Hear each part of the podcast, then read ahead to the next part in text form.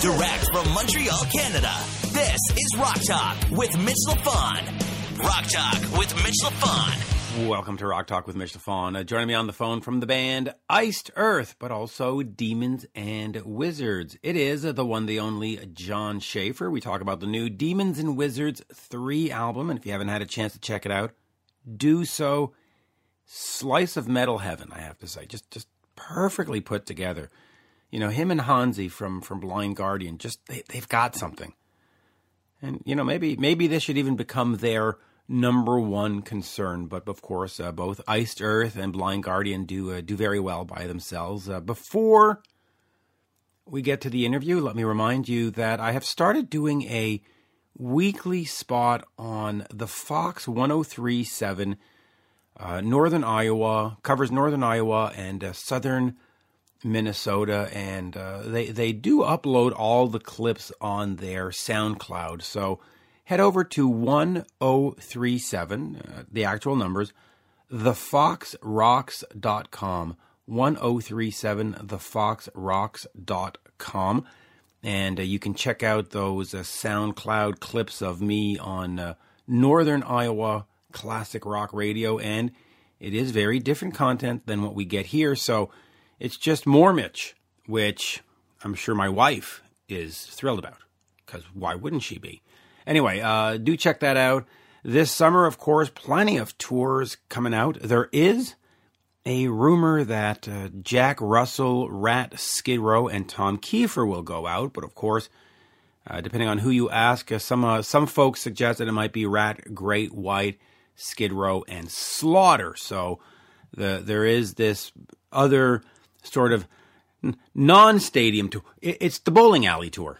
Oh, I'm kidding. I'm kidding. It's not. It no. The, it'll play sheds. It'll be a great, great uh, event. But uh, supposed to be four bands. We're not sure if it's Tom Keifer or Slaughter, but that's the rumor. There is one date with Tom Keifer announced for. Um, I'm trying to think. It, it's uh, the, the the pig roast or something like that. You can check it out. That it's the Keishi pig roast. Uh, anyway, check that out. Um, and what else? Oh, yes. I have uh, started uploading uh, some exclusive interviews to the YouTube channel, and they're exclusive because it's video content, and I just don't want to sort of start, you know, re editing video and start doubling up stuff. So, uh, if you find my YouTube channel, uh, the username originally was Angel of Ace. I did try to change it to Mitch LaFon. I'm not sure if that was successful, but all you have to do is Google Mitch LaFon, Doc McGhee, Mitch LaFon, Sons of Apollo. Uh, you know, click on video when you get to YouTube or on Google. You will find it. I am there. So there again, more Mitch because uh, you know we're we're right around Valentine's Day, and, and what could be in fact Valentine's Day just just went by. But what could be more exciting for my wife than just more Mitch, wall to wall Mitch? Oh, is it Valentine's Day or Nightmare on Elm Street? I'm not. I'm not overly sure. Anyway, uh, Demons and Wizards Three, the new album, worth checking out. And oh, you know what? I'm to tease you. There is an artist from the 70s. Famous artist, big world tours, the whole thing. And this artist has a new album coming out uh, this spring, sometime before June, which, of course, at that point we're summer, but they have this album coming out and I've had a chance to to hear it. And unfortunately, I can't talk about it because the, the, there was a very strict embargo on any information. Can't mention the album's title. Can't mention who played on it. Can't mention who's singing on it. Can't mention. There's a, a tight, tight, tight embargo. But anyway, uh, I can do this. Uh, I can talk about it in this sort of very non-committal, teasy kind of way. But I heard the album and I thought, man, okay, well, we'll give this a listen since I was sent the link. And I sat through it one song, two songs, three songs, and I got all the way to the end, one sitting. And that's rare for me on these new albums because I, you know, I just don't have time. And the the one thing I hate more than anything is listening to these record company streams. And it's not because I'm not grateful but it's because they buffer a lot and between songs. So you'll be like, there'll, there'll be a rock song and there'll be a cue and you're, they're going to hit a drum and then the next song's going to be a, a guitar and it's going to sound great on album. But on the stream, as it switches from song one to song two. There's this, this buffer zone, and it, it, it just kills the vibe, and it's a pain. But that's not to say I'm not appreciative of getting this stuff early. It's just it's not a great listening experience as if you were listening to a compact disc, for example, or or even your uh, Spotify or Apple or uh, wait. Anyway, that's the point. Being is that I sat through the buffers and the, the and this album was magical. This this album is completely, completely magical and I, and I, I can't wait to start talking about it because I'm going to promote the hell out of this. And I, I, will say it's not it's one of these bands that I that I like and I respect and I've seen in concert, but it's not one of these bands that growing up that I was buying everything. You know, it's not Kiss, for example. You know, Kiss I, I ran out and bought everything. Aerosmith I ran out and bought everything. This is not a band where I ran out and bought everything, or, or an artist I should say that where I ran out and bought everything but this is magical. Uh, I am definitely going to scour the internet for Japanese bonus tracks, European deluxe editions, because when this comes out, it is going to be career defining. It is really that good. It is a classic, classic, classic, classic album. And yes, I could say another four or five classics because that's how classic it is. Anyway, um, you, there is that. And uh, there is also a European band that has an album coming out shortly that I happen to love, and I happen to run out and buy everything. And no, smartasses, it is not Thunder, though they I think I, they also have an album coming out soon. But there is another band from Europe that I run out and I buy everything. And I was sent an advance of that album. And I was expecting to be disappointed because their last two, three, four albums have been this sort of you know, soft rock, boring ballad fests. And I was like, okay, here we go. So much so that I was thinking, you know what? It, it, might be time to make a change in the band, you know, change the singer, change to something, just give it some new life. And then I heard this album and I went, oh, okay, I'm back. You got me. You made a couple of clunkers, but now on this one, all right, we're back. I can now go back to being a proud, proud fan. And yes, of course, uh, being Mitch as I am, I have started to compile and construct a massive playlist for my iPhone. Uh, I only started last night. I'm at 30 songs with these new ones in there. I will at some point uh, check back with me by like March, and I'll be at like, you know, 250 songs or some kind of ridiculousness, which I, I love to do. Uh, I do love the ridiculous. What can I tell you? Um, but speaking of uh, ridiculous, uh, let me give you somebody who is not ridiculous, who's actually very uh, cool, cordial, and straightforward. It is from Demons and Wizards. The new album is three. It is the one, the only, Jon Schaffer. We are speaking with uh, Jon Schaffer of, of course, uh, Demons and Wizards, and yes, of course, Iced Earth. Uh, as we say in Montreal, bonjour, John. How are you? Uh, doing great, man. Staying uh, busy, but lots of exciting stuff going on. So I'm good. Yeah. So let's talk about the the exciting stuff. Uh, first and foremost, of course, the, the new album coming out at the end of February called Three. Uh, 15 years in the making, which a lot of reporters and a lot of interviewers are making a big deal about. But let me ask you this you know, when you're writing for Iced Earth and you're writing for your own project, you, you get into your groove, you've got your rhythm, you've got the way you do things. When you approach Demon and uh, Demons and Wizards and you're writing three and you're there with Hansi, is it the same creative approach? Do you do you approach the record and the songwriting in the same way, or is it a new challenge and you go, okay, I got to do something different here? No, it's the same. I mean, it, and it's Hansi and I rarely ever write together because we live, you know, in, in different continents. So it's like basically my my job in in this partnership is to is to create the music, you know, the the uh, all of the instrumental passages, and and that's what I do. And then you know I send it to him, and he starts constructing vocal melodies. And you know, 99% of the time, there really is almost no discussion because he he feels the music and he reacts to what I've what I've provided for him. But um, you know, we we were never uh, there's been a, a, couple cases where we've come up with stuff on the spot. I mean, the initial spark that started Demons and Wizards was many years after we were very good friends. We discovered by accident that we could write songs together. But the uh, there isn't really. I, I always approach songwriting the same way. It's got to be a natural flow of energy and what it is that I'm that I'm channeling at that time, whatever whatever album cycle, whatever project it is. The, the biggest difference is when it comes to the vocal parts. Um, you know, that's that's really what creates the magic of Demons and Wizards. And the difference is my music, Hansi's vocal melodies, and then you know he does the majority of the lyric writing, but I do. I, I did three songs on this new record, and I always help him a little bit whenever's needed. Um, but that's like the very final thing. So the, it's it's all about constructing constructing the music in this. Now in Iced Earth, I write a lot more of the the majority of the lyrics and the majority of the vocal melodies, and that's stylistically going to be something different. But one of the big things that makes this album so diverse is there's actually four tunings on it.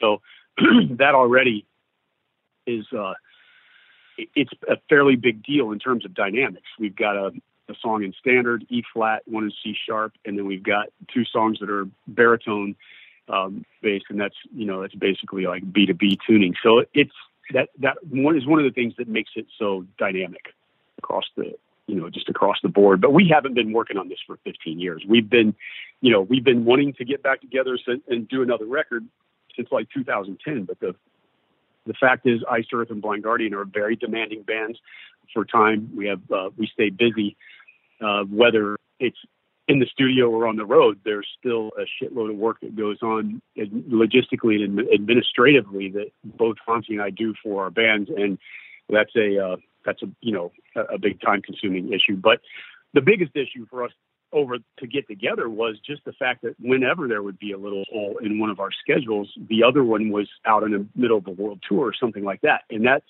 that makes it difficult to actually say, okay, we're going to carve out like a year or a year and a few months in our schedule to make a Demons and Wizards record happen because you really need to do that if you're going to do shows. And on this album cycle, we did it different because we got offered to headline Wacken, so we ended up.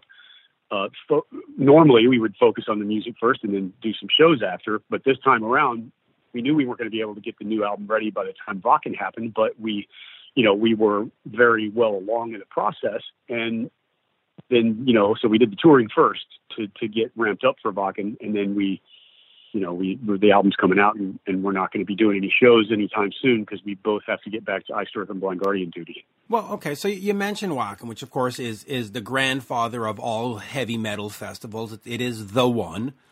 Um, let me ask you this in terms of Demon and Wizard. Does the, the, the, progression of the band really depend on what Iced Earth and Blind Guardian is doing, or does commercial success play into it? Let's say the Wackens and the Hellfest and those start calling and the album starts selling oodles of hundreds of thousands.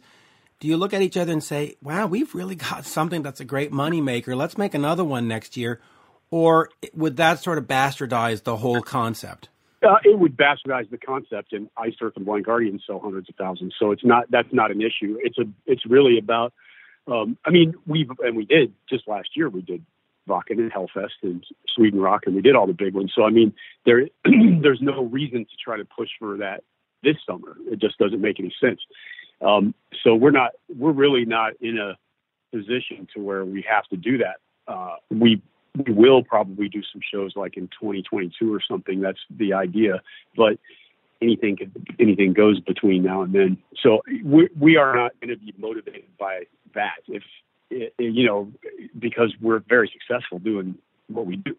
So if that it's really this this whole project is it stems from brotherhood, and then about seven or eight years after we became you know, like best friends, which is nearly 30 years ago. It's 29 years ago that, that Hansi and I met. And, you know, then we dis- discovered that we could write songs together too, which was kind of an accident, happy accident.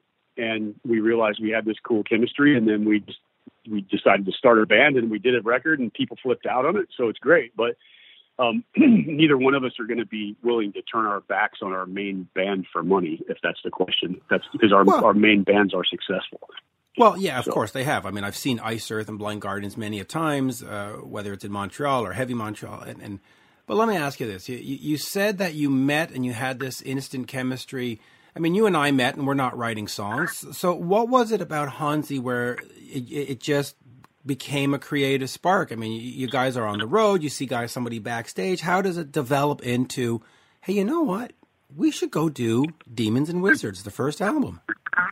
Well, yeah, well, it happened. It actually happened. Like I said, we toured together. We were support for Blind Guardian back in uh, very early 1991. So like January or February, something like that. And I had met Hansi on a promo tour in December of 1990. And we knew at that point that we were going to be touring together. So we met at this bar and had a couple beers and talked and we hit it off really well. But once the tour started, then it was literally the first show. The both bands went out and slayed and kicked total ass and and then we we just stayed up and partied and talked all night and Hansi and I you know, we had a, a major bus breakdown, and that was a bunch. That was a gigantic pain in the ass. It was freezing cold out, you know, and everybody, but everybody soldiered through. You know, we were all living on the same bus, and we just went through a lot on that tour. But we all stayed together. We were out to conquer, and there was no, you know, it's it's easy to make something to for something to turn negative if you have a couple bad apples. But nobody was like nobody was like that. Everybody was like, okay, this sucks, but we're going to make the best of it. And we still had a blast and partied, and we, you know, and Hansi and I were always the last two up, always without fail, up drinking, talking until sun came up, and that just basically, you know, went on for years to the point where after that tour, he, him and his family and Marcus and a couple of guys from the crew came over and stayed at my place in Florida for a few weeks, and then we toured again together in Europe, and then then they came back over and visited, and I would always visit those guys. I mean, the last time they were on tour in North America, I I jumped on the bus and, and stayed with them for, I don't know, four or five days just so we could hang out. So we've been friends for a long time. I happened to be staying at Hansi's house in about 1997. I had a, a promotional tour in Europe and had a couple days off, so I went to Hansi's and we we just partied, you know, and we went out and drank a bunch shitload of beer and woke up very hungover. And there was a guitar in his living room, and I just was sitting on the couch and I started playing, even though I was feeling like shit. And he starts humming this melody, and we look at each other and we're like, "Wow, this sounds pretty fucking creepy and dark." So we decided, let's go to the Blind Guardian studio, and we did. And we wrote and recorded My Last Sunrise, and we did it, you know, all in like four or five hours. So we, it was actually, even though we felt like shit, ended up being a very productive day. And we, at that point, we had decided that we were talking about maybe Iced Earth doing a version of My Last Sunrise and Blind Guardian doing their own version. And then at some point, we just came to the decision that we would just make a do a project and write a, a lot more songs. And so within you know a couple years, that's exactly what we did. And we, uh, you know, back then the touring demands of both bands weren't as big. You know, you've got to realize both bands went global so it's it's a change. Back in the early early days of Iced Earth, it was basically a European tour, and then we were done. That was our album cycle. And then I really pushed the issue by moving the band out of Florida and going up into the Midwest, and we started doing band tours, and we've turned the United States into a market. And then we got into Canada, and it started going to South America and all over. And it turned over the years of work, it's turned into where the band's you know, played in Israel and China and Russia and everywhere, man. I mean, you know, it's just all it, all of the markets have developed, and similar thing has happened for Blind Guardian.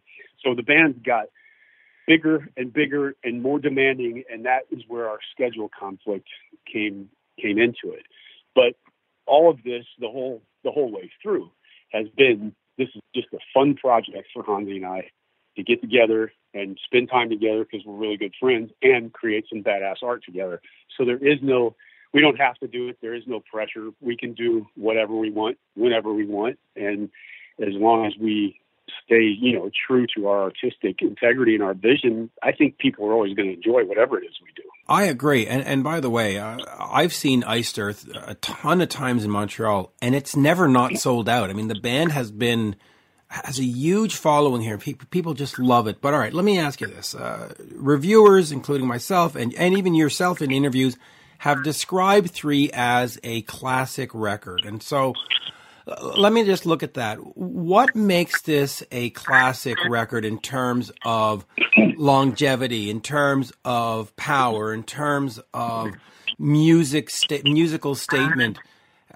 What what is it about this record that just makes it a classic record and or eventual classic record? It's a feeling, and you know, I, I am very well aware that the fans are the ones decide decide that. And by the way, I love Montreal. It's my favorite city in North America to. So yes, we have had always had badass shows there because it's just it's just killer. So let me just put that out there. and yeah, I'm, I'm serious about that. It's always a blast. But um, we, you know, it's it's a uh, it, it's a feeling that I have. Like I I kind of know almost immediately when I start writing and when things start to come together and shape up. It's like my instincts tell me I'm being we're both being pretty bold by saying that because we we also are very aware that that the fans are the ones that decide it. But we we also both know our audience, you know, and we we kind of know what they want because it's what we want. And when we feel like we're hitting the mark, I I think it's going to be that way. I could be wrong, but I just don't think so. I mean, I I've been doing this a really long time, man. I think I've done 18 studio albums in my career between you know my various bands and projects and and a bunch of other you know live and compilations and EPs and all that shit. So I I kind of I kind of have a feeling, and I know that if I'm getting goosebumps really early on, even in the instrumental phase, then I know we're hitting it. I mean, I knew it with Incorruptible, and Incorruptible will become a classic. And there's been a couple albums in my career where I'm going through the motions because we have tours booked and we're we're wedging. You know, there's there's just so much happening and we're like okay on this period we're going to write songs we're going to do a record. And that's really not the best way to go about it. You need to have your your uh your everything needs to be opened up and you've got to be able to channel the energy right. And if it's just going through the motions because of scheduling and and usually that's you know commission driven management and agents keeping bands on the hamster wheel like that that that's where you can get into where you end up having some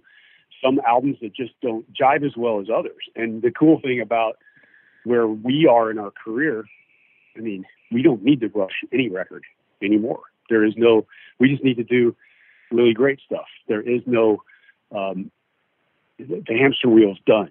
you know what I mean? We're going to do both bands. We've reached that point where we're just going to do what it is that we want to do pretty much whenever we want to do it, and it's gonna it's gonna work out. But when it comes to songwriting, you really have to you have to be able to you have to be clear of mind enough, I think. And in, and sometimes, man, if if there was a a way to know that you're going to make a classic record every time, we would all be doing it all the time.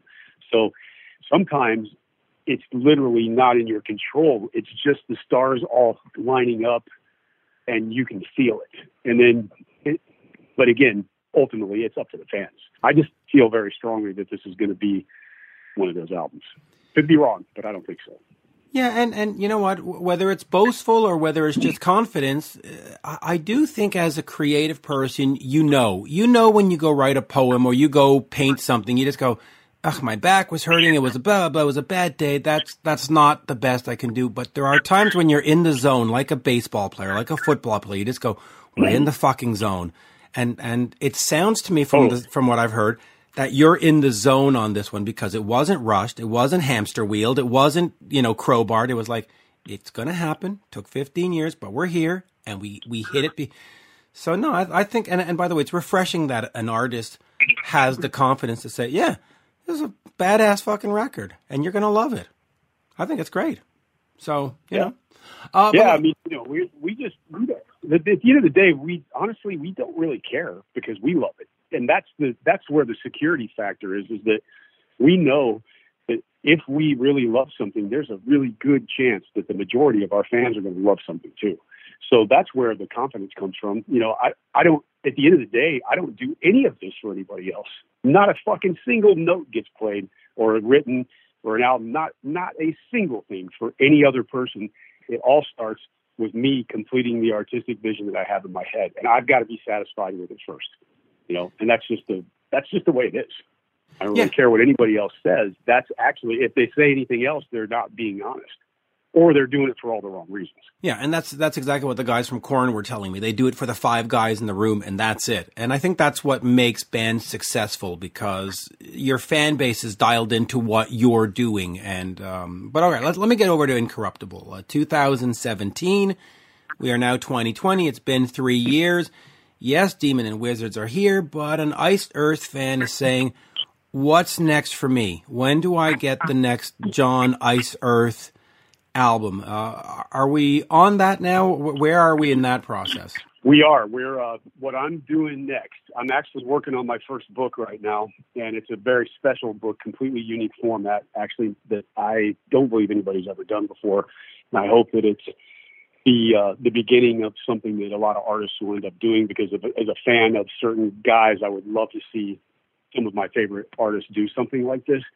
Um, there'll be a press announcement about this probably in the next month or so. But then I'm producing Witherfall next record in uh, in we start in LA and I'm going to be going out there like the third week of March. So that's that's going up until the middle of May when we finish that. Then I'm going bound and determined to take another hiking trip before I really start digging into Iced Earth uh, the, to the next album. So I will be heading back out to the mountains for a while because that was the most beneficial thing for the new Demons and Wizards record by far was when I went hiking uh, in uh, September and October of 2018. I spent a month by myself out in the desert of, and in the uh, northern part of the state of Arizona.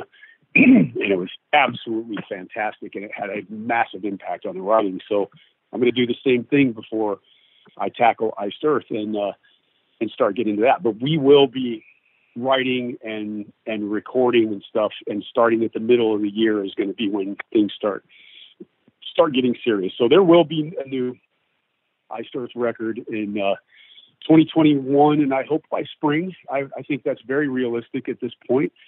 Uh, it could end up being summer, but I think spring is is very likely. Knowing how that I work and how the guys work when we when, you, when we do our thing, so I feel pretty comfortable with that. So you know the fans should have no fear.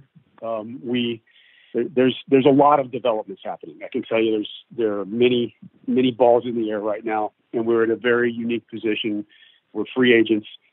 Um, we're considering going into the zone. We will be doing our, uh, uh, some self-releasing, but whether we're going to be releasing the next full, you know, full-length new studio album is we need to test the waters with a couple smaller releases first and see how it works and how things go and how much extra work it becomes for me because, you know, already I'm 16, 17 hours a day consumed by everything and, you know, my family gets pretty sick of it. So it's, I don't want to make my life even more complicated than it already is by doing everything ourselves, but we're getting to that point where, and the music business has changed so much where it, it it's almost not that necessary to have a label. So we're kicking it around. You know, we're we're open for negotiations now, and offers are starting to come in. And but I'm in a very unique position in my career and in the career of Iced Earth to be.